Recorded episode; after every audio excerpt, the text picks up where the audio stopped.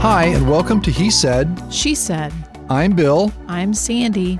Today, we would like to share our views about Abbondanza, winner of the People's Choice Award for Favorite Italian Restaurant in Key West for many years. In the heart of Old Town, Abbondanza offers great Italian food in a cozy, sort of off the beaten track location. It's rumored, I guess it's not really rumored because it's on their website, that three cigar makers' conch cottages were converted to make up the three dining rooms. Interesting. Abbondanza is located at 1208 Simonton Street, just a block off of Duval. It's easy to find, and there's usually parking on the streets around the restaurant. They're open seven days a week from 4:30 until 10:30. Makes it easy. We've never needed reservations, but I wouldn't discourage it. It's a very comfortable, typically Italian place with kind of an interesting Key West tilt. Interesting art, small tablecloth tables, intimate, cozy, nice bar, which is where we usually eat. First impression you get the feeling that it's a small restaurant, but it's really not, with three good sized dining rooms, and there's always good music, a lot of Dino and other Italian staples. Yes. There's that big party room sort of in the back. Mm-hmm.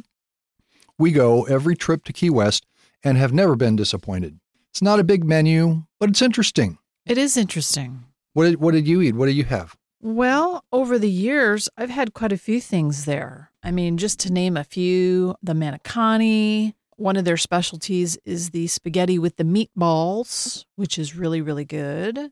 Um, we've had garlic bread, chicken parmesan, uh, rigatoni bolognese. The zucchini fritti are really good. Little fried sticks of zucchini, breaded, little egg, really, really good. I think one of the things you had once was a spaghetti as a calabrese.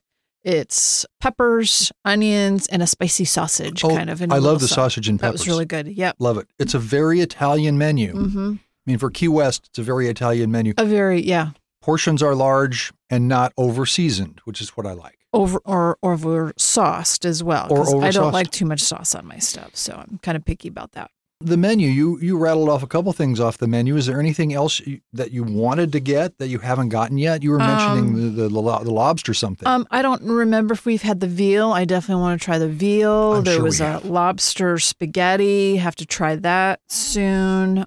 I think you've even had the cheese platter there. I'm sure I have. What did you get last time we were there? Just a couple days ago. We had the chicken parmesan, and it was really good. Oh, we and split it. It we split it. It was big enough. I mean, it was a small portion for two, but it was nice. You had the nice sauce, the spaghetti, and a nice piece of chicken. And the chicken was really nice.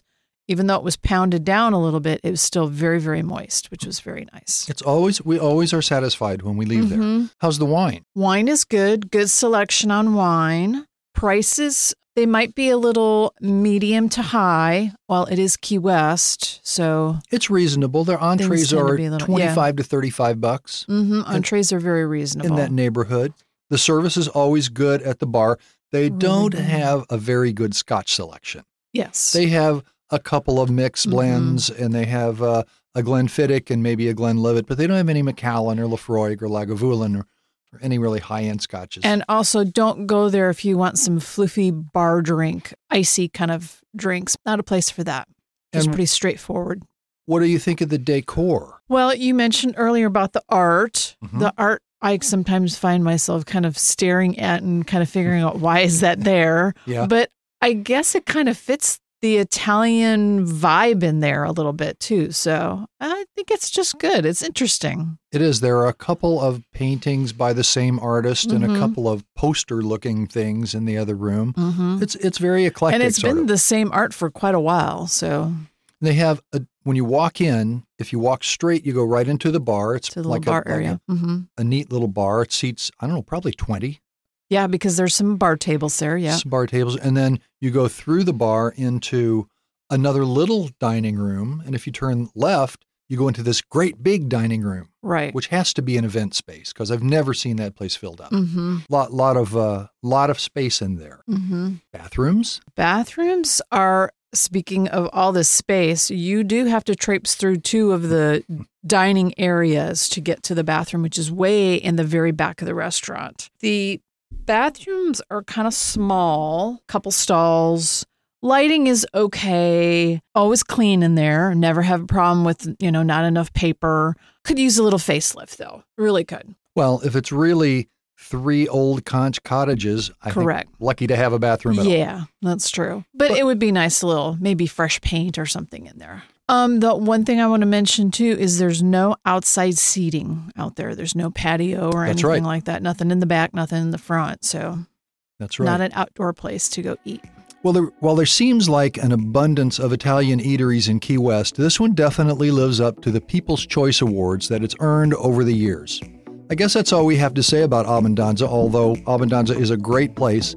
Please visit for dinner or Yes, just please. an evening cocktail and treat yourself to a very interesting Italian Key West experience. Yep. Check out our other episodes on Apple Podcasts, visit our website, like us and listen as we bring you more episodes of He Said, She said, cool places to eat, drink, and hang out. Ciao. Ciao.